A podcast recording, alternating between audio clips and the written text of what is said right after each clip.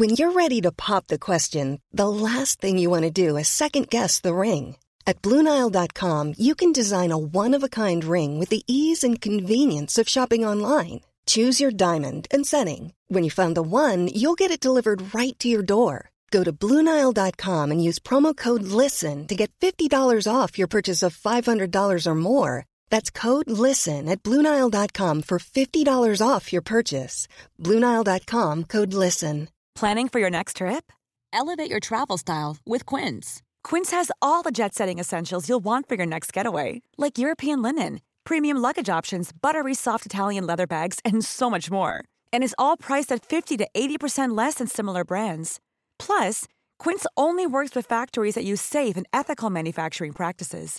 Pack your bags with high-quality essentials you'll be wearing for vacations to come with Quince. Go to quince.com slash pack for free shipping and three sixty-five day returns.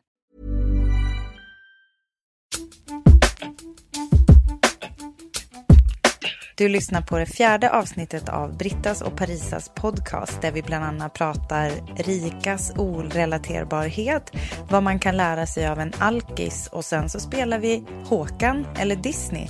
Välkomna!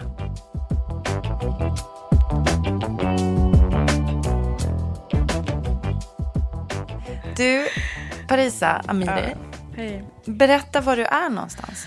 Jag sitter just nu på golvet hos en god väns eh, gästhus i Los Angeles, där vi firar jul. Är det ett poolhouse? Det finns ingen pool i huset. Är det underkänt då som destination i Los Angeles? Bor du hos fattiga i Los Angeles? Det skulle jag inte påstå. Vad äckligt. Eh, fattiga med gästhus. Det vore en kul prioritering faktiskt. Nej, men vi är här nu och har hängt med dem ett par dagar och eh, åker sen imorgon in mot stan och ska göra Los Angeles och har massa kul planerat. Ska bli jättehärligt. Men, och klockan är sent på kvällen hos dig? Alltså klockan är tjugotre fyrtiofem och jag, här firar man jul på juldagen och det är alltså idag. Uh, så jag har liksom ett helt julbord innanför västen, som jag sa precis. Um, jag förlorade ett parti jenga vid ett tillfälle och fick ta en tequila. Så, så oj, ska det, veta... har, det har varit tequila, oh my god. Ja, gud. Så nu vet ni vilket, vilket tillstånd den här podd mm. utförs i. Men alltså desto mer kul att få prata. Vi hörs Underbar. ju när vi gör den här podden, i princip. Mm, ja, och det, det är hela härligt med tequila existensberättigandet. Är underbart. Jag är, jag är lite emot det du gör just nu. Mm-hmm. Principiellt. Eh, att du, ja, principiellt. Att du firar jul på ett ställe där det inte finns snö. Och Oj. det kan vara att jag känner mig hotad. Att, jag liksom, att mina barndomsjular känner sig hotade. Men jag har ju nästan utan några undantag firat jul i norra Sverige. Alltså större delen av mitt liv i Lappland. Men nu, när, sen min mormor har gått bort, så firar jag med mina föräldrar i Umeå. Och jag sa förra gången att jag skulle vara i mitt flickrum. Det är inte sant. För jag har inget flickrum längre. Fråga om mina syskon har kvar sina rum. Ja, det har de, absolut. Jag har dock inget rum här. Eh, men jag är i, hos mina föräldrar i Umeå. Jag har en fråga. Är du den ja. enda av syskonen som har barn? Egna barn? Ja. Men då är det som att du först då blev vuxen och att de andra fortfarande är barn i dina föräldrars ögon. Snabb Jaha, analys. Du tänker så. Ja, men Snabb det var inte analys. Då rummet rök, kan jag säga. Nej, det var nog någon vendetta i familjen. Ja, det var nog det. De, men det är väl att de tycker om mig minst. Men vad men... har du gjort sen sist? Jag såg dig åka släde på din, din mans Instagram-story. Alltså, Risa, det var ej en släde. Det kallas... Ja, det var en släde. Det kallas spark. Det är, det är ett, forst, ett van, helt vanligt fortskaffningsmedel. Vad är det för konstigt? En spark med en stol med medar på, har man kommit på att jag, det är jag, praktiskt. Jag, jag tänker inte vid tjugoåtta års ålder ta in att spark och släde inte är samma sak. Eller att jag behöver lära mig distinktionen däremellan. Det, behöver, det, det tycker jag faktiskt ingen kan kräva när du är så hednisk att du firar jul i Los Angeles. Nej, men det är men faktiskt hur... väldigt juligt bara för att det finns barn här i den här familjen. Och för mig är det hela, det är barnen som betyder allt, va? För det ska vara jul. Ja, men vad roligt. Alltså, du, uh. nu, vänta, nu steg det lite i mina ögon. Jag trodde du hade typ en sån här, så här Ja, vi är såhär dinkis-personer. Alltså double income, fan. No kids. Fan, som firar jul. Är, alltså. Som bara, vi flyr all såhär tråkigt med Sverige. Fast ni var ju inte i Sverige, ni var väl i New York innan. Men drog ja, till L A. Men hur var julen då? Fick du någon julstämning? Men på, på själva julafton så var det faktiskt horribelt. Jag satt och kollade på gamla julvärdar på S V T Play. För jag fick inte upp Kattis Ahlström årets. För att det var skyddat utomlands. Mm. Så jag satt, själv, jag satt själv och grät i morgonrock och kollade på så här, Kalle Moreus gamla julvärdande tjugo fjorton. Henrik och Kyl, Petra Mede. För att få liksom en, ett uns julstämning. Och facetimade med min familj som hade en så här... Alltså Fanny och Alexander jul och verkligen gick loss. Nej, men så det, ja. det vägdes ju upp då av att jag nu är här där det finns bebis och hus och mycket kul och fint att göra. Och jag har mycket planerat för den här veckan som jag kommer berätta om sen i podderiet också.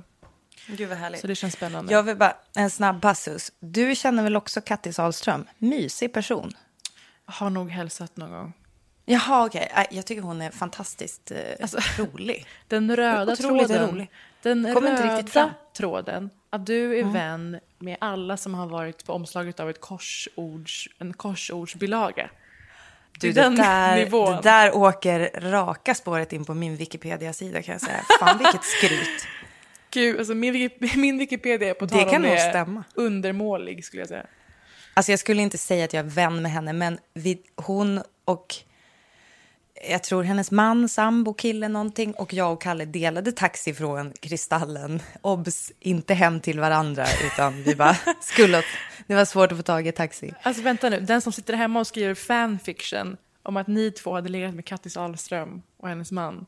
Den personen det är finns fan säkert. Jävla geni. Ja. En mörk, mörk del av internet. Men vi har mycket att avhandla. Ja. Och alla förväntar sig ju en års bästa podd säkert. Men jag tänker ja. så här, vi är i nästa Det blir podd. nästa gång. Ja, för, bra. För vem, jag bara, helvete. För vem är årets slut? Vad är det här för anti-arbetslinjen-trams? Ja, eh, jag ska se så jävla mycket just den här veckan. Också när jag är här i L A. Eh, så, och Golden Globes är ju den sjätte januari. Så vi har fram till dess på oss, säger jag.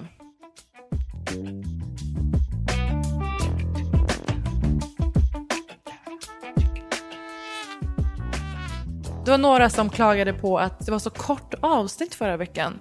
Och det är den sortens kritik som jag älskar och ser fram emot att få mer av. Det var trettiofem minuter förra veckan. Och det är för att vi hade teknikstrul. Och sen var podden, studion, uppbokad. Så det var inte med flit. Jag tycker det var hundra procent med flit bara för att alltså, så här, keep them wanting more. Alltså vi, så här, Britta och Parisa är inte någonting ni kan ta för givet. Det är någonting som ni Uff. får i den mängden vi känner att vi vill leverera. You've been played. Det här var, liksom, det här var ett lur i samma nivå Linda som... Lindar är runt fingret. Men kommer du ihåg när Sveriges R. Kelly, Tommy Nilsson, gick ut och sa att han hade, han gick ut och sa att han hade bytt namn till Tommy Black... Och så visade det sig vara en kampanj för eh, Marabou. En ny, en ny choklad. Minns du det här? Jag trodde det var för A I K. Ja, okay, ja. Det hade varit mer hedervärt. Det här var ju bara ett sånt jävla svek. För liksom chokladpengar. Ja, håller, håller du med om att det är Sveriges R. Kelly? Det var mycket som du sa i den där meningen som jag älskar. Mm. Um, kanske Sveriges R. Kelly framförallt. Och också att det var en parallell att dra. Att vi släpper trettiofem minuters avsnitt. Men alltså apropå, om vi säger så här att vi är på väg mot en års bästa. Så tänkte jag mm. att du kanske är lite intresserad av olika tv-serier jag har sett på sistone. Jo, tack. Ja, alltså jag har bara en liten snabb som jag vill dra. Det är för det första Homecoming. Du sa till mig att det är nya Homeland. Nej. Det är det är icke. Det är du icke sa det först, ord i min mun. Det har aldrig jag någon sagt. Va? Nej, jag svär på att jag. du sa det. Ja, det är i alla fall inte nya Homeland. Det är absolut Nej. inte. Homecoming är nya Lost. På gott och ont. Oj, på gott... vilket påhopp. Ja, det är lite påhopp. Men, alltså, på men gott berätta är att musik... om Homecoming. Homecoming är en serie på Amazon Prime som jag inte behöver förklara för er längre. Ni hittar det i, er, i era olika appar. Eh, Homecoming har Julia Roberts i sig mm. och är, hon är en eh, terapeut som tar emot eh, före detta eh, liksom, utrikes positionerade militärer kan man väl säga, mm. amerikanska armén. Eh, och de ska liksom göra någon slags eh, mellanboende för att de ska återanpassas till amerikanska samhället typ. Så kan mm. man väl sammanfatta handlingen. Eh, men sen så är det då det som jag tycker likheterna med Lost är att det är typ massa så här, det är som en mystisk stämning över hela skiten. Och i början så fattar man typ inte riktigt vad... Man får, man får väldigt få svar och det är väldigt mycket att man på musiken fattar, aha, det är något fishy. Fast man, det är inte så någonting man nödvändigtvis ser eller hör, utan det bara är en skum stämning. Mm. Och jag måste säga, alltså, det tog fan fem avsnitt innan jag kände så här, att, att det mötte, den här mystiska puttrandet liksom mötte vad jag sen fick för svar eller ledtrådar mm. eller så här. Håller du, kan du hålla med om det? Att den är, det är liksom lite seg ja, gud. in. Jag, ja. eh, jag har ju varit på folk om man ser den här serien väldigt länge. Just för att det är med Julia Roberts, hennes första tv-serieroll. Och för att den är skapad tillsammans med mister Robot-skaparen. Alltså Sam Ismail som gjorde serien mister Robot, som är en så superkonspiratorisk thriller. Mm. Eh, också en jättebra serie. Så bara på den premissen så var jag peppad. Men det jag säljer in den till folk med nu är att de ska vänta fem avsnitt. Men sen drar det igång. Jag blir så stressad av att se serien att jag måste pausa för att hinna ikapp liksom, stämningen. Och kolla vidare sen, okay. För jag blir för upphetsad. Är det nu, sant? Nu har jag sett klart ja. den. Ja, jag, vill, jag vill tillägga så här. Att Bobby Cannavale, som spelar en person som man kan känna olika saker om i serien. Alltså han gör, som är han, han gör klient. Det är hennes chef kan man säga, Bobby Cannavale. Ja, ja, ja, ja, det är hennes chef. Det är mm. han, underbara italienska skådespelare med så här buskiga ögonbryn som alla sett tusen filmer men som aldrig har fått det där liksom superbreaket att till exempel headlina en film själv. Han har alltid spelar den starka birollen. Ja, han är en stark och douchig biroll. Absolut, ofta. Och han gör det väldigt, ja. väldigt, väldigt bra. Och Julia är mm. också fantastisk i den här serien. Men jag skulle vilja säga att folk bara, okej, okay, då, då ser vi inte den då eftersom det tar fem avsnitt. Jo, det ska man absolut göra. Men man ska kanske, alltså i mitt fall så kan jag inte säga, alltså jag blir ju så här, jag känner ju mer frustration. Du känner att det är så här sån suspens att du måste pausa. Jag känner mer så här att jag är frustrerad. Men om man så bara ska se det för en anledning så är det en otroligt fina kameraföringen.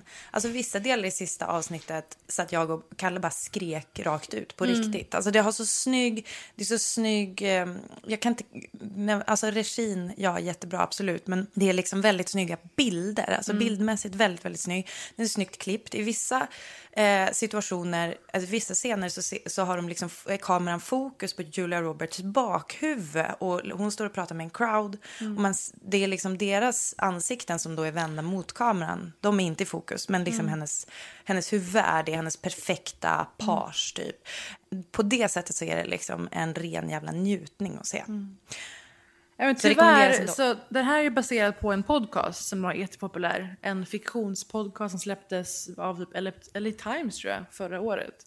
Alltså att Homecoming är Homecoming eh, är en podcast från början. Nej, vad sjukt. Ja, som Julia hittade och gillade och ville utveckla vidare. Är det sant? Mycket jobb bakom, ja. Vad roligt, tack för den infon. Yeah. Sen har jag också sett på Marvelous missus Maisel. Till ja, slut. Hurra! Och då säsong äntligen. Ett. Ja, ja, ja. Alltså fan, nu, nu ja. jag har bara dykt in. Men alltså den är, jag, jag är ganska ofta på jakt efter så här serier jag kan se utan min man. För att så är ju faktiskt vårat liv. Att det är väldigt mycket så här, när vi typ när någon av oss har möjlighet att titta på någon serie, då är det ju oftast samtidigt. Så att då får vi så här enas om något. Och mm. så har vi då klämt Homecoming. Men sen är det också skönt att ha någon egen serie i de fall som man kanske gör något utan mig. Eh, och alltså jag har börjat, alltså jag känner mig nästan otrogen mot min man med missus Maisel, alltså serien. För att jag, det är som att jag så här hittar på ursäkter och liksom går undan och titta på missus Maisel, alltså typ är uppe så här en timme efter honom bara för att så här klämma ett till avsnitt och sånt. Ja. Och det är, alltså jag vill jag vill liksom inte jag vill inte så här överdriva den seriens typ...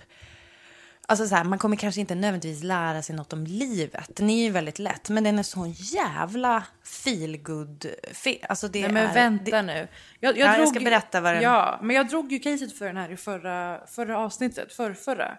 Ja, väldigt, väldigt eh, snabbt kanske gjorde det. Jag har svårt att komma ihåg vad som är i podden och inte. Det är i alla fall en kvinna, Miss, missus Maisel, eh, som börjar göra stand-up efter att hennes snubbe har dragit. Um, och eh, alltså det utspelar sig på femtiotalet, mm. i femtiotalets New York. Det är eh, hon kommer från en väldigt välbärgad familj, det är väl Upper West Side, eh, och de är, alltså hon jobbar på något sån här fint varuhus som är typ Bergdorf Goodman-ish liksom, och det är alltså en fest i kläder och hur de pratar, liksom hela kulturen. Och sen åker de iväg till Catskills på sommaren. Så det är sådär, um, liksom sådana. Men du håller ju på att kolla typ på säsong två. Är det säsong två? Du kollar på säsong två. Jaha, okej. Okay. Ja, alltså, det är inte du så att jag då inte... Du hoppade över säsong ett. Nej, det är inte så att jag inte har sett säsong ett. Jag har ju såklart sett okay, från början, men jag visste, okay, ja. visste inte att jag hade hunnit så långt. Nej. Min affär är så jävla... Är så Nej, men jag skulle precis i. säga det, för säsong två kom precis ut. Men det säsong ett handlar om är alltså att hon ger sig in i stand-up comedy. När det absolut inte är en plats för liksom en välbärgad societetsjudinna på den, liksom, men den tiden. Men framförallt kvinna. Framförallt ja, kvinna. Exakt.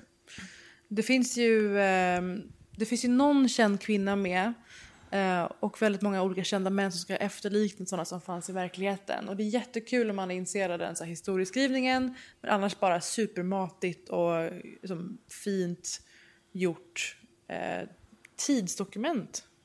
Ja, och ögonfest. Den här rev ju ner dock alla Emmy-priser i komediklassen förra året. Ja, men berätta. Och, eh, har hon Emmy... fått något? Är det Rachel Brosnahan som är ja. själva missus Maisel? Emmy är alltså tv-priset i U S A. Och eh, både för eh, bästa komediserie, bästa komedi, eh, skådespelare, skådespelerska, skådespelare. Och för eh, manus fick då den här serien pris. Så den är verkligen bra. Mm. Kul! Ja, och sen så har jag nu typ titt blue balls, vänta nu. Ja. Börja med titt. Ja, tittnings blue balls av eh, att jag ännu inte har sett senaste avsnittet av Escape at Dannemora. Eh, det är alltså Ben Stillers regi, eh, en tv-serie som handlar om en en eh, verklig händelse som är eh, ja, som ni hör i titeln, en flykt från ett fängelse i Upstate New York typ, eller vad ligger i Vermont kanske? Nej, det är New York. Det är New York, ja. Mm. Um, och uh, det är typ det bästa man sett på skitlänge. Och uh, jag pratade med någon om det här, om att bland annat kanske det är för att typ Benicio del Toro, som för mm. övrigt vill jag bara säga så jävla lik Brad Pitt, och hur kan vi inte ha snackat om det tidigare? Nej, alltså nej, Parisa, de Den är mörkhåriga. Så jävla Benicio del Toro, ja. Eh, de, han sitter i typ hela första avsnittet och säger inte ett pip. Han mm. sitter liksom bara och observerar folk och så här. Och eh, man, man, sen är det ju mycket för att det är Benicio del Toro. Man bara, de kan inte ha med Benicio del Toro och han ska inte säga något. Så vad fan håller han på med? Och så är det, men det, den är, det är en otrolig serie. Och Patricia Arquette är... gör en väldigt, väldigt rolig roll. Och eh, om du kollar på den här serien så googla gärna bild på liksom original eh, människorna som det här handlar om. För hon, mm. eh, man kan se framför sig att hon är fruktansvärt lik. Har du, har du sett den? Ja, gud. Men så en ja. sak man ska säga om den här serien, att den tar egentligen... finns det en intressant Me Too-aspekt. Om det lockar den mer eller mindre. Gud, ja. Men ja. det omvända... För Patricia Arquette är...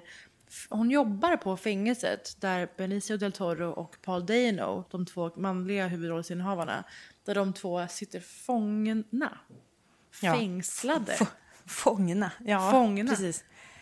Ja. Eh, och det skapar ju en intressant maktdynamik, och det är väldigt mycket sådär att alla vill ha någonting av någon, och det är mycket makt eh, och utpressning, och den är skitcool verkligen. Jag älskar den. Vad kul! Vad fan var du igång med serierna?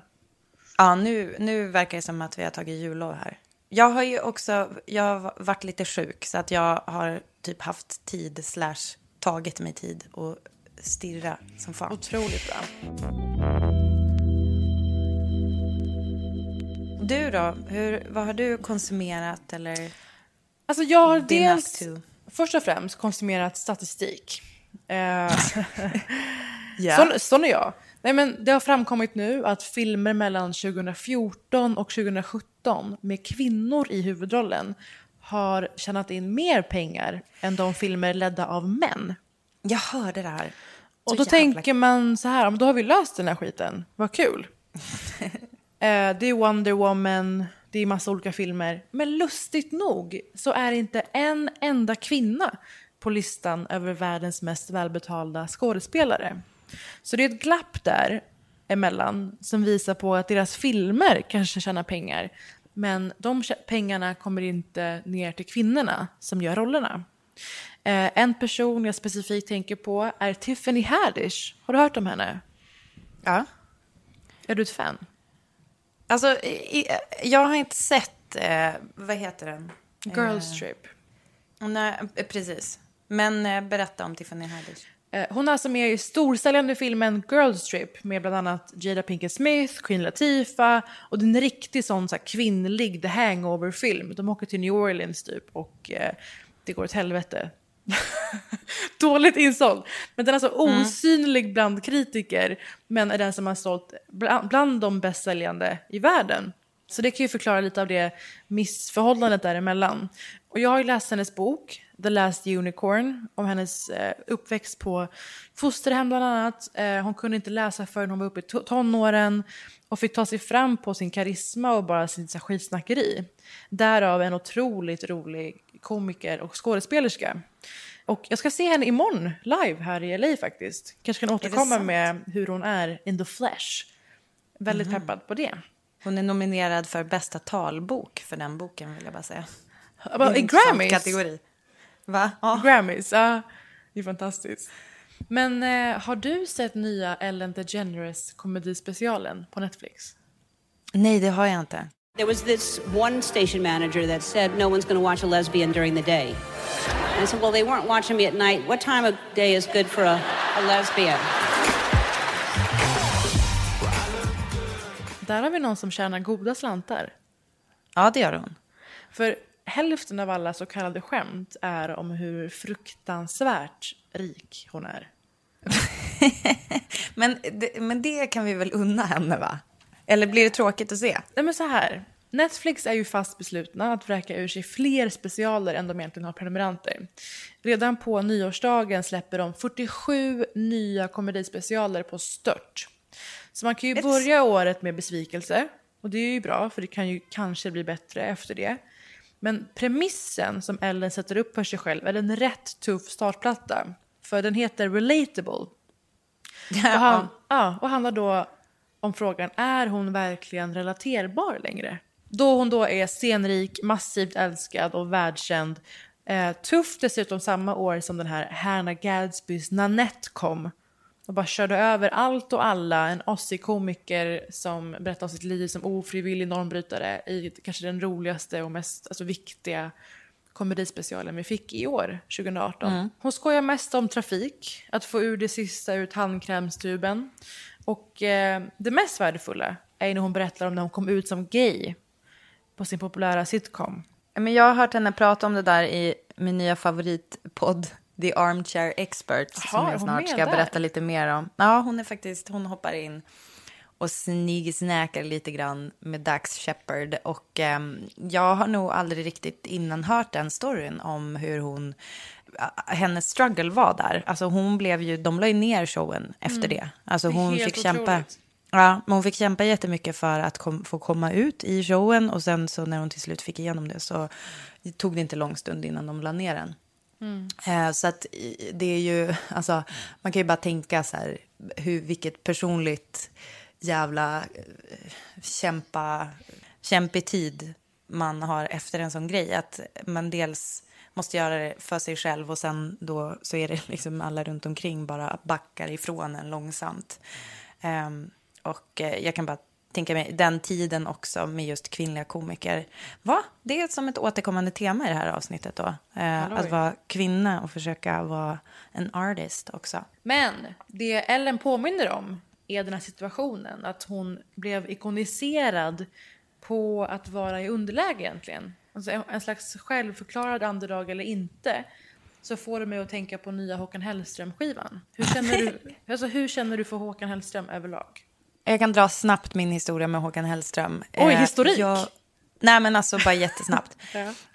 eh, jag har hållit mig långt borta från Håkan Hellström i mitt liv. Eftersom jag ändå eh, vill leva rap-life. Och eh, Håkan Hellström passar inte in i det. Nej men jag, jag har inte alls känt mig lockad av musiken. Mm. Sen så träffade jag Kalle eh, som knark. I perioder Håkan Hellström och då, eftersom man bor ihop liksom, då, jag har blivit hjärntvättad till att ja, hysa vissa varma känslor för Håkan Hellström och också mm. varit på Håkan Hellström-konsert. Ja, jag lever ju också rap-life och eh, accepterade mm. för länge sedan att eh, jag älskar fan Håkan Hellström. Det, det känns äkta, det känns genuint, det känns som att det eh, fångar in eh, en, den, rad, den rad känslor jag besitter. Jag älskar honom. Men alltså ändå äkta. Alltså du, alltså du måste ju ändå... Ha, alltså det är väldigt mycket poserande med till exempel klumpfot. Och jag vet, alltså för att jag är lite bekant med en person som jobbade med manus till hans film, eller liksom den filmen som är baserad på hans låtar, mm. så var det väldigt mycket att han försökte jobba in att huvudkaraktären kanske, kanske har en klumpfot. Alltså han, han är liksom besatt av sådana där typ... Okej, men det här liksom är bra. Handikapp. Uh, ja, det här för, är bra. Förlåt, för nu kommer vi till det, nu kommer vi till det jag ska säga. För Håkans nya skiva, Illusioner, hade lika gärna kunnat heta Relatable, liksom Ellens special. För insikten är detta. Från en man som har gjort typ olycklig kärlek, misär och smuts och tjack nere i Göteborgshamnen till sitt varumärke, så är Håkan nu långt, långt ifrån allt det där. Säljer ut Ullevi, bor i Stockholm numera, inte alls i Göteborg. Så liksom Ellen har han liksom uppnått en nivå som är långt ifrån den fanbase som han en gång nådde och ingav något slags hopp i, eller vad det nu kan ha varit. Och vad gör det då med artisteriet och med verken? Jag skulle säga så här, efter en lyssning, efter några lyssningar. Håkan Hellström vill helst av allt bara få göra Disney-musik. Nämen, vilken bra spaning. Vi får höra mastiga stråkar. Man kan riktigt se framför sig Håkan med kritvit hy. Går runt vilsen i skogen och hör kvittrande fåglar och pratar med små dvärgar. Det hette dvärgar då i den filmen. Jag ber om ursäkt. Eller att han ska bli kär i monstret som håller honom fången i hans palats och som innerst inne är en vacker prins. Det här är tveklöst resultatet av att ha oramlat Göteborgs nattliv på många år. Och att han sett fr- Frozen alldeles för många gånger. Han är nu småbarnsförälder. Han har bytt fiskekyrkan mot fine dining. Jag har inte fel. Och vi ska nu leka Håkan eller Disney. Det är fan vad roligt. Du ska få höra olika snuttar. Och så ska du få gissa mm. om det du hör är Håkan eller Disney. Vad säger jag kommer du? Inte ha något, jag kommer inte ha något fel. Jag, jag, jag säger det redan nu. Det. Jag, säger, ja, jag, alltså, jag, jag tror inte, jag vet. Alla som jag har... Eh, kört den här spaningen på har blivit chockade av min upptäckt. Ja. Det här är min Watergate, det här är veckans skop. Alltså det är underbart, men rätt bra på Disney. Alltså jävla ja, bra det, på Disney. Det är ju det, du är så jävla bra på ja. Disney. Ja, och okay. också delvis har, har alltså andrahands lyssnat på Håkan i gode många år. I och för sig inte alla skivor, men ja, ja. Vi får se. Ja, nu kör vi. Inte den nya. Okej, låt nummer ett. Är det Håkan eller är det Disney?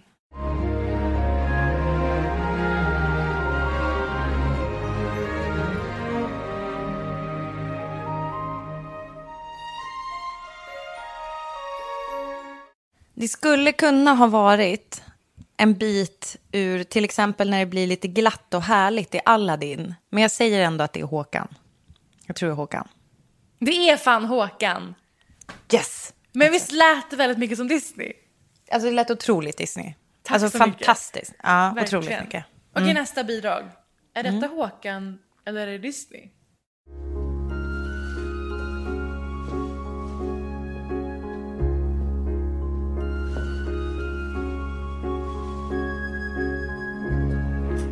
Britta, där var bidrag nummer två. Var det Håkan eller var det Disney? Låt mig berätta för dig om en middag jag var på tillsammans med Sofia Källgren som gjorde rösten till Bell i Skönheten och Odjuret.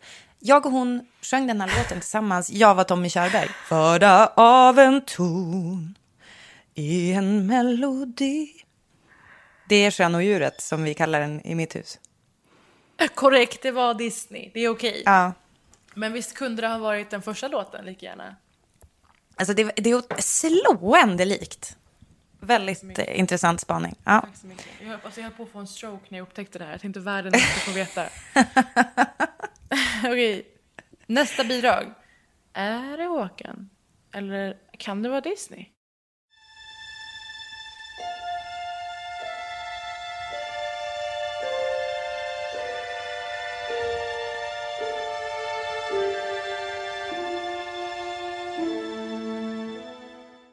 Britta, var det där Håkan? Eller var det Disney? Jag kände... Alltså nu går jag bara på magkänsla. Det kändes som att den jobbade upp mot att det, det så här lugnar sig lite och så kommer en liten gitarr och sen så kommer det... Jag hade klumpfot som barn.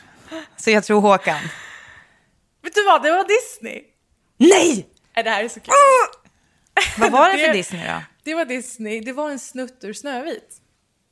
Jaha. Oh, alltså det här är så Snövit. Bra.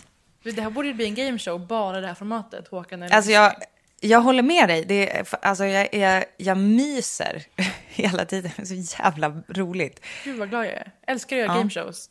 Mm. Kommer det mer det, eller? Det kommer en till. Det sista, mm. det avslutande bidraget i vår utmaning Håkan eller Disney kommer nu.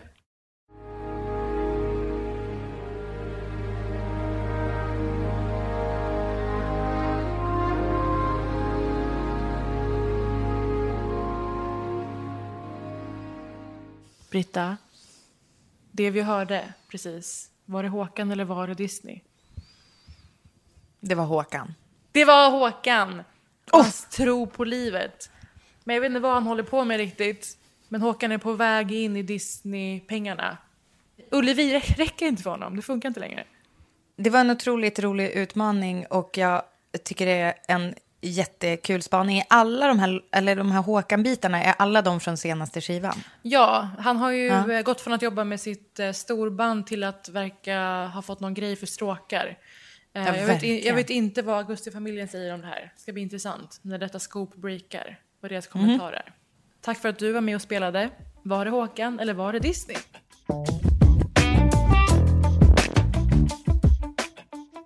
Parisa, jag pratade ju tidigare om The Armchair Expert.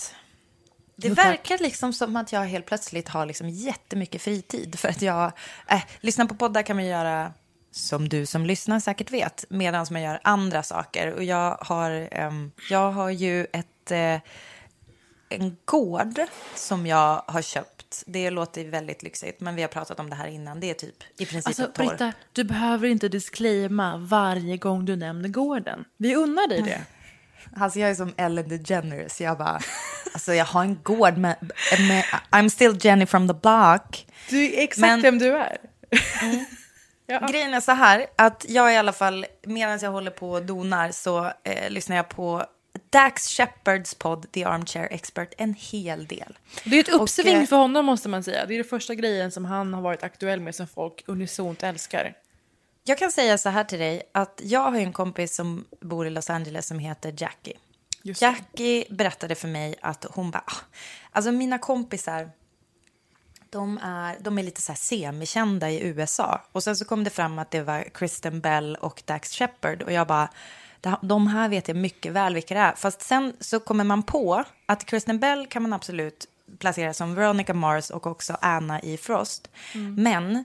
Dax Shepard är lite så här, var han med i Jackass? Oh. Nej, det var, nej, det var Punkt han var med i. Och sen så har han varit, bland annat så spelar han ju mot henne i Forgetting Sarah Marshall. Han har gjort liksom inte så eh, memorable nej, men, eh, roller i olika är, filmer. Han har gjort rollen som störig college-kille långt in i sina fyrtiotalet. Ja, precis. För han är ju, precis, han är säkert fyrtiofem eller ja. något. I alla fall, han har då en podd där han sitter och snickersnackar med olika kändisar som han ofta känner då för att de är så här inne i Hollywood-svängen. det som är mysigt med den här podden är att det är hemma hos honom i hans garage. Lite så här Mark Maron-upplägg. Som What the Fuck-podd som du säkert har lyssnat mycket på. Jag mm. också. Um, men, och grejen är att det visar sig att Dax Shepard är som en ganska mysig person. Men jag tror alltså att han, detta är post-rehab. Det var det som är hela ja, hans det är det som, podden. Det är det jag kom, exakt. Ja, alltså inte nödvändigtvis. Men grejen är att eftersom, för han är nykter sedan typ elva år eller någonting mm. sånt där. Nej, jag vet inte. Åtta kanske. Grejen är att Armchair Expert är ju då ett uttryck som syftar på en... en jag slog upp det, jag kan berätta. Alltså det är a person who knows a lot about a subject but has little or no experience or real understanding of it. Killgissa. Alltså, killgissa, exakt. Men grejen är den att Dax Shepard är inte dum. Han är lite av en dude ibland, rätt ofta. Han pratar gärna om hur horny han är. Alltså mm. det är väldigt mycket så här typ... Och en snygg tjej, eh, ja, jag, jag är horny på henne och sådär. Alltså han är, han är som en dude. Mm. Men hans nykterhet, gissar jag, har liksom drivit honom att jobba svin mycket med sig själv. Vilket han också är väldigt ärlig med. Och en otroligt, det är ganska härligt att lyssna på en person som är så otroligt transparent mm. med hur han funkar. Och också då med sina kända gäster. Men då, eh, jag har liksom gjort en lista, för jag gillar listor. Jag gillar att ordna saker i listor. Oh, underbart. Jag har gjort en lista på tre exempel på livsvisdom jag förskansat mig genom att lyssna på The Armchair Expert. Okej. Okay. Och delvis connectat till hans nykterhet och kommer det visa sig. Han pratar ju mycket med sina gäster om då personlig utveckling. Det är liksom det det går ut på väldigt mycket. Så det är inte så himla mycket om så här... typ, och ditt liv är så perfekt och berätta för mig. Jag och du pratade tidigare om, men inte on tape, Lena Dunham-intervjun där hon mm. kommer ut faktiskt som pillerknarkare kan man väl säga. Hon har mm. käkat Klonopin som är en benzo som hon har fått utskrivet av läkare och därmed inte tänkte att det nödvändigtvis var ett missbruk. Men insett att hon... typ aldrig så här, på väldigt, väldigt länge typ aldrig känt en känsla ordentligt och sådär. Mm. Så hon har hon är då sober från det sen typ ett halvår. Så de har, de har liksom ett väldigt bra snack om dels det. Eh, vi, vi, kan vi kalla Lena Dunham kan vi, kan vi liksom se Lena Dunhams tjugonitton lite som Britney tjugohundrasju? Alltså hon känns ju som att hon är på väg mot något och eh, hon är väldigt sårbar. Och väldigt, tyvärr väldigt Men för alla som med. inte kan placera Britney tjugohundrasju, är det före eller efter rak huvud, huvudrakningen? Det är väl during, det är väl där rakningen händer. Så tjugohundraarton är Lena Dunhams tjugohundrasju, säger du? Ja, jag tänker att hon kanske barkar mot ett sånt tjugonitton. Det är så jag tänker.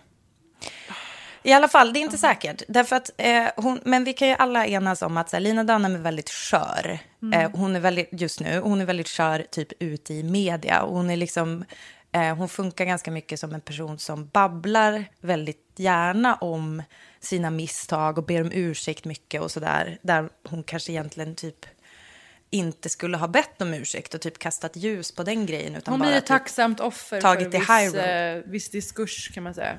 Folk som gärna så ill, illvilligt vill tolka henne som en idiot också och så vidare. Precis. Men en grej som Lena Dunham gör då i intervjun med Dax Shepard är att hon vänder en offerkofta till en ansvars... Jag vill säga mantel. Eller vad är liksom ett ansvarsfullt plagg? Alltså en kofta är så uppenbart en, en off, vad ett offer skulle bära. Så mm. det är så otroligt bra. Men vad är liksom... En jag, jag vill säga att en rustning, en ansvarsrustning då. I alla fall, hon berättar en grej för Dax Shepard om att hon har gått genom större delen av sitt liv och i olika situationer, alltså jag menar hon blir påhoppad till höger och vänster, hon går igenom personliga tragedier, hon har, ja, hon har precis opererat, hon har gjort en hysterektomi, alltså opererat bort hela livmodern som följd av endometrios. Hon hade helt enkelt för mycket smärtor så att de tog bort den till slut och gjorde många operationer innan för att försöka rädda den. Så att hon, när hon går igenom något jobbigt så har hon börjat tänka why is this happening to me? Mm. Istället så har hon vänt det till how am I happening to this? jag tycker att det är ett jävla bra sätt att tänka på det. Därför att hon då plockar liksom sitt ansvar i situationen. Inte typ så här, oj, nu är de dumma med mig i media, typ. Why is this happening to me? Och blir helt offer för saken. Utan istället så här, how am I happening to this? Finns det någonting som jag kan göra för att vända det här bra? Mm. Alltså att kontrollera Drömmen... sin reaktion egentligen. Ja, men också så här, se din ansvarsbit i det. Alltså...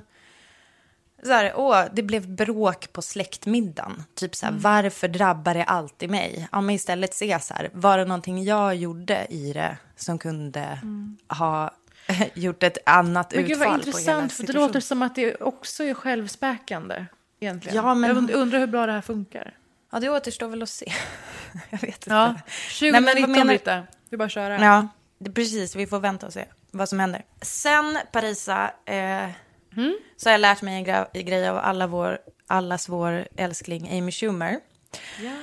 Lite backstory krävs kanske, för de pratar om kritiken hon fick gällande I Feel Pretty. Plotten i filmen är då att en ohet, inom citationstecken, tjej spelad av Schumer själv, som jobbar i modebranschen och omgiven av modeller och mm. är då själv underdånig, eh, P G A, inte känner sig lika fin. Hon... Så genom en olycka så tror hon plötsligt att hon är het. Hon får ett hårt slag i huvudet helt enkelt. Mm. Och beter sig som, alltså typ så här, I know, typ vi som är snygga, säger hon till en modell och bara syftar på sig själv också. När filmen kom ut så fick hon då en massa kritik för att hon liksom inte är så jävla tjock och ful som hon ska föreställa i filmen. Och alltså, men vänta nu, det, folk störde sig på att med, alltså bredvid gemene man. Exakt, ja. Ja, men precis. Men, men framförallt en, en kritik som jag ändå kan tycka är relevant är att, alltså man kan säga så här, filmens sensmoral är typ att det som är grejen är inte hur du ser ut, utan du ska bara ha ett bra självförtroende, för det är det killar tycker är hett, typ. Eller det är det människor tycker är hett. Och det blir som ännu en sten på börda för tjejer som både då kämpar med sina looks, och nu ska vi också ha ångest över vår insida också. Men är inte det hela kroppspositivismrörelsen? Att så här, oavsett hur du ser ut, det är bara i ditt huvud. Världen ska inte ändra på sig, du ska ändra på dig. Är inte det den säger också? Nej, men berätta. Alltså hur... Alltså att det är din inställning till din kropp. Eller vadå? Men det är ju berätta det hela hur... rörelsen handlar om. Att så här, visst, normerna ser ut så här. Visst, modeveckorna ser ut så här. Visst, alla som får höga topppositioner och är chefer på alla stora företag är alla inom normen. Men om du är plus size eller oversize, det är bara att du tycker själv att du är snygg, så löser det sig. Det är ju att liksom vilja ändra i sig själv. För att man känner att det är för svårt att ändra i det stora hela. Vilket jag förstår. Och själv har försökt, försökt mig på flera gånger också. Utan att det ja. Ger någonting egentligen. Jo, precis. Men sen skulle man ju kunna säga att, att det är ju ännu en kamp att föra då mot sitt... E- alltså att man på något sätt ska ha världens starkaste psyke då också. Mm. Och är man, alltså att man får skylla sig själv då om man inte klarar av att tänka bort de där hjärnspökena typ. Nej, nej. Som men ändå menar samhället här. Det är ändå effektsökande det som Amy Schumers karaktär gör. Hon vill ju ha det där toppjobbet. Hon vill ha den där killen.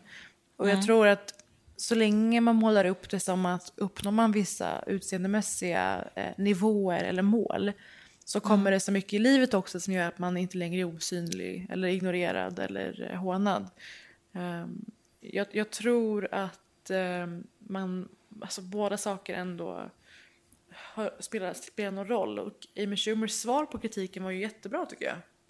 The people who have wound up, the women who have had the biggest problem with I Feel Pretty are women who who feel like the world has totally um, definitively classified them as unattractive or overweight. Sure. And they have a really tough time watching the movie. Um, I think like they, they've been like, n- no, you know, this is not true. In the way uh, that yeah. they would be like, I'd kill to look like that. Is sure. That, yeah. Yeah. Where there is, is, is valid as their point of view is yeah. the part where they're still lying to themselves is bullshit. If they look like you, they'd still feel yeah, bad. That's, that's, doing that's it. my yeah. point is that you, it doesn't work that way. Even yep. if I snap my fingers and I woke up and I was Brad Pitt tomorrow, within a week, when my self-esteem dips, all of a sudden I'll be like, oh, mm-hmm. Brad Pitt's not as hot as I thought. It's, you know what I'm saying? I it's, do. I can find bad lighting. Yeah. Like, the, the, It's it's it is an internal thing. Mm-hmm. As much as yes, there are some very obvious, like no one sure. points at me on a street or anything. Yes, yes, and um, you know, and then you go, well, yeah, it is. It's harder for somebody who's in a wheelchair. It's harder for somebody of color, you know, and it's like. That's all true, but that doesn't mean that this woman's story shouldn't have been told. Well, that's kind of my point is you just you can't tell every story in one movie. Like no. It's undeniable that there's worse conditions, but you know, mm-hmm. you could have set the fucking movie in Nazi Germany. Yeah, which I, mean, I pitched. You did. It just it sucks because, you know, when, when you really try to go out of your way to, to do work that, you know, you think will make people feel good and laugh, and then when this nonsense gets in the way. Jag kan känna att jag kan förstå den där grejen för att vi lever ju på något sätt i ett sånt himla disclaiming-samhälle vill jag kalla det. Alltså att man hela tiden på något sätt ska vara ansvarig för exakt alla vinklar hela tiden. Och även fast man själv kanske inte riktigt har någon insikt i det. Och det här är ju ändå en person som har skrivit ett verk. Alltså en fiktiv historia om någonting som är relaterbart. Då uppenbarligen inte för alla, men kanske ändå ganska många. Men då ska hon ändå vara ansvarig för alla. Och det ja, men, och tycker jag är allt, för mycket att begära. Ja, och framförallt så handlar ju det här om att hon jämför ju sig med andra i hennes industri, vilka som får den synligheten, och hon börjar där hon står. Och jag tror att om vi nackdelen med att man kan ha kritik mot Amy, mot Lina, men jag bara lägger in det här som ett kort. Att nackdelen med att kräva så fruktansvärt mycket av alla som ändå har intentionen att göra någonting för att bredda synligheten av kvinnor och kroppar, det är att det blir så fruktansvärt få som vågar göra det och gör någonting för frågan överhuvudtaget. Så hellre att man gör det men kanske inte gör det perfekt, skulle jag säga. Jag var förut med i en Facebookgrupp som handlade om typ att prata smink. Ja, det var typ basically det. Alltså mm. så här, vad kan ni rekommendera för smink till den här grejen? Och kolla min sminkning och jag kände mig snygg och sådär. Och då var det en, en funkis-tjej som hade lagt upp en bild på, eller en film, ett klipp, ett YouTube-klipp på en människa som hade typ en hand mm. som la en perfekt makeup. Och då eh, kom det direkt kommentarer på att så här... Eh, från någon an- bara, jag är också funktionshindrad och jag, jag tycker det här är typ ljug. Jag skulle vilja se någon som la en ful makeup och bara en hand, för det blir det också jävligt ofta och sådär. Och då det resulterar liksom i, alltså det var en människa som själv hade ett handikapp som ville dela med sig av så här, här är det någon som har ett handikapp och lägger en makeup för att då bredda bilden av kanske så här, hur personer som är bra på att sminka ser ut eller har för förutsättningar och sådär. Men då blir det istället påhopp på att hon inte visade hela bilden. Ja, det är otroligt. Och då var jag liksom tvungen att gå ur den själv. Grupp. Varför la ja. inte den personen upp den bilden själv istället? Det är ett Nej, öppet forum. Ist- istället var det bara klag. Och helt otroligt. Det är ju det som hände med Amy Schumer. Och eh, jag vet inte om det är här som Dax Shepard säger det. Men, men det är som att, okej, okay, men han blir typ... han drar en parallell till att han någon gång pratade om att Riz Ahmed som är med mm. i, vad heter serien? The Night Of. The Night Of. Eh, han refererade till honom som indier och han är istället pakistanier. Oh. Och då fick han världens, och kanske på, sätt, alltså på ett sätt med all rätt fick en massa skit för att han då inte äh, kunde kolla upp det no- mer noga, men folk kallade honom rasist och han bara, men alltså, ni kan skriva till Ku Klux Klan-anhängare att de är rasister, men ni kan liksom inte lägga den här energin på mig. Och på något sätt så är det, jag tycker det där är fruktansvärt intressant, att när man liksom, de man hoppar på är de som ändå är typ nästan rätt, eller det är så här, det är nästan där, det är så här, Amy Schumer, vi gillar dig, och kanske därför hon får så mycket skit, för att så här, vi gillar dig, men du kunde inte ta hand om alla, exakt alla, och därför jag, får du skit istället. Jag har ett längre prat om det här, för det känns som att det finns en så här motrörelse i samhället just nu, att man istället för att försöka göra en helt okej, hyfsat schysst grej, skiter i det och är som provocerande, man är med flit, trappar på tå, för att det är mycket lättare. Man ja. får inte kritik då om man inte tar anspråk på sig att vara snäll. Men vi kan ta det i ett senare snack, för det är en, en långtgående historia, tror jag, i båda låter, våra liv egentligen. Det låter som en skitkul spaning. Ja. Tredje exemplet, det mest nyliga lyssnade på med Sofia Bush. Vet du vem ja. det är? Vet du vad, jag ska säga en sak snabbt. Ja. Hon har rött hår. Det, det är det som kom till mig. Nej, eh, hon, är, eh, hon var med i One Tree Hill. Med rött hår? Hon hade rött hår då? Nej, Nej. du tänker på fel. Hon, Nej, är, hon... hon är liksom den... Hon är, har lite så här Tim, Tiffany Amber Tissan, eller hur hon nu uttalar väldigt, det, look. Väldigt lätt lite... att glömma bort hennes ansikte, måste man säga. N- Nej, men hon var ändå snyggingen. Alltså typ eh, lite så här hes och eh, lite så här kattiga ögon. Ja, ja. Jag, glömde. jag, jag tror ändå... klassisk så här, amerikansk snygg tjej. Mm. Men i alla fall, hon var med i One Tree Hill. Eh, och hon får en fråga då av... Alltså det är lite oklart varför hon är med nu. För det känns inte som att hon är så aktuell eh, med något... Eh, någon se- hon har varit med hon i kanske har ett skitbra Chick- trauma. Ja, ja men alltså... Jag, ja...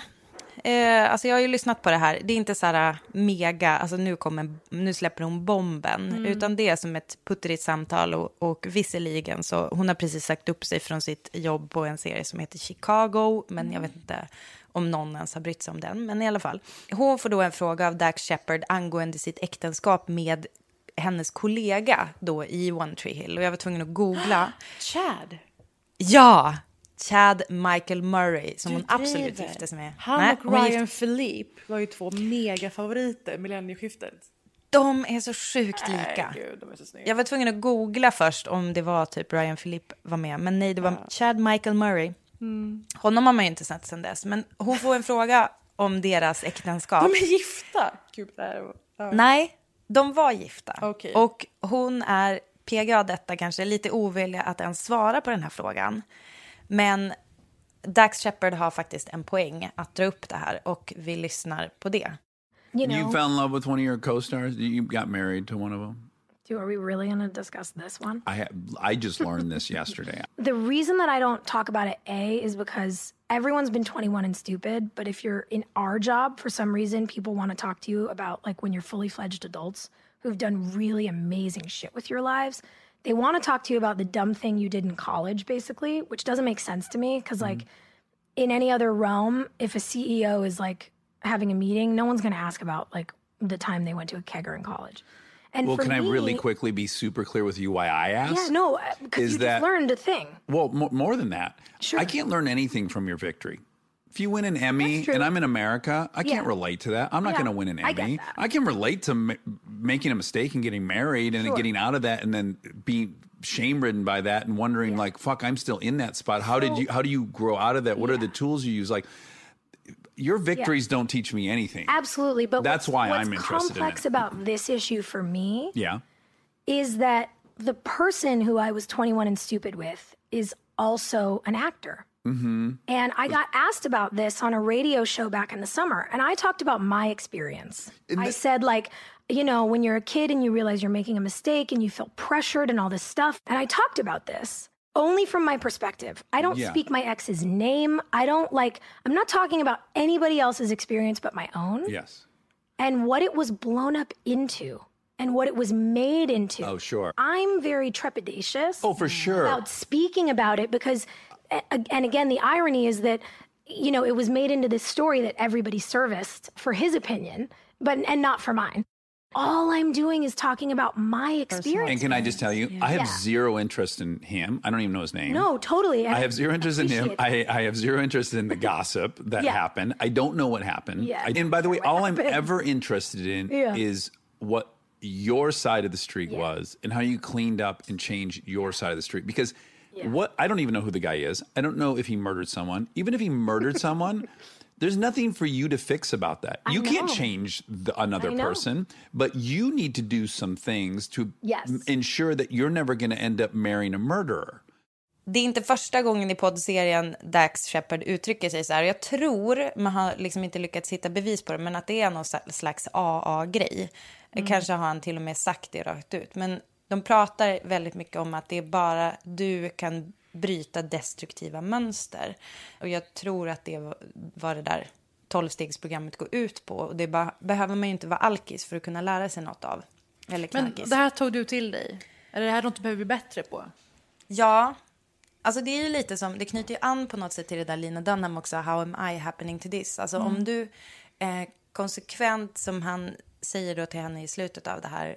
Eh, klippet, att om du konsekvent upprepar saker som är dåliga för dig, eller om det liksom fortsätter hända i ditt liv, då är ju du liksom den gemensamma faktorn för det och också den enda som kan bryta det. Mm. Eh, det, det är ju också en sån där sanning, typ om man går i terapi, vilket jag har gjort, att så här, ingen annan kan ju få dig att känna någonting egentligen. Alltså man kan, någon kan vara taskig och så vidare, men, men det är också någonstans, okej, det är inte helt sant, men så här, du har ju på något sätt en, en makt över hur du hur mycket du tar till dig av vad någon annan säger och gör eller vill få dig att göra och så vidare. Um, det är ju lite mycket, alltså, det är ju lite mycket ansvar kanske att lägga på sina egna axlar. Men just, jag tycker det är intressant det där med att lära sig av sina misstag. Och det är också därför, tror jag, som jag tycker den här podden är bra. Att mm. de pratar om grejer, inte bara hur toppen allt är. Alltså jag, tolkade, liksom... jag tolkade det här som att det var väldigt förlåtande mot en själv.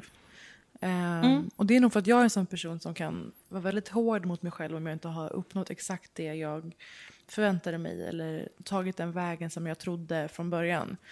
Um, att man också kan vara snäll mot sig själv, schysst mot sig själv och tänka att nej, men nu tog jag den här omvägen, men jag lärde mig säkert saker på vägen um, som jag kan få hjälp av längre fram.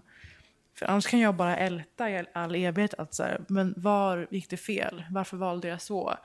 Och då släpper man ju inte grejen heller. Utan då är man kvar i misstaget eller det man är missnöjd med eller vad det nu är.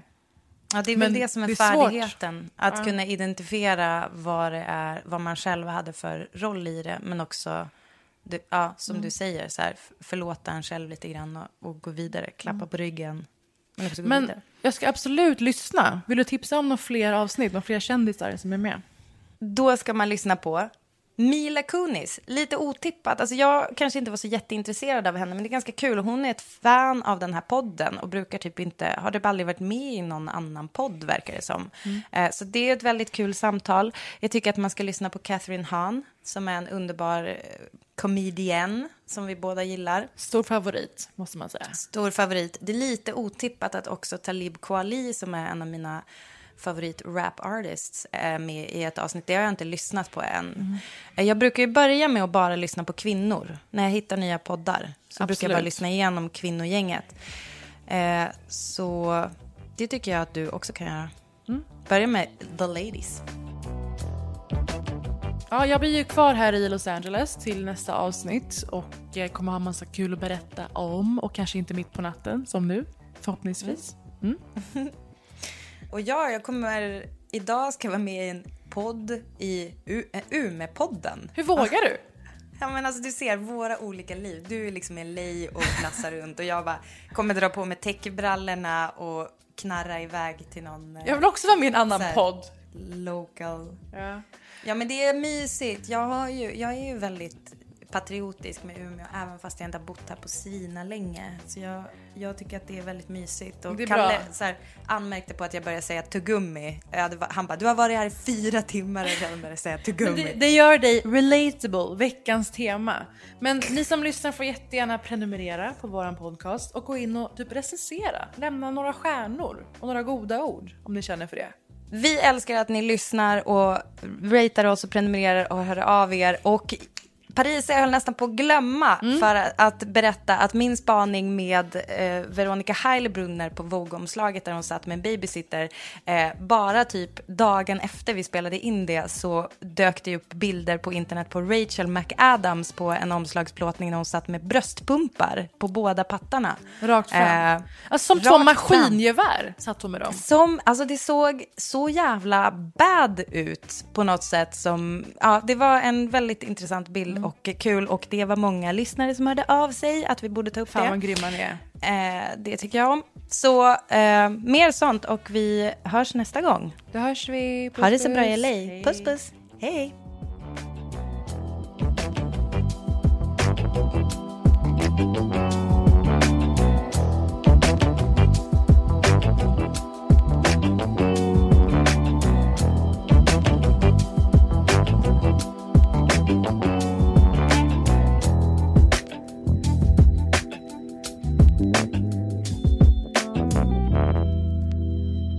En podd från L.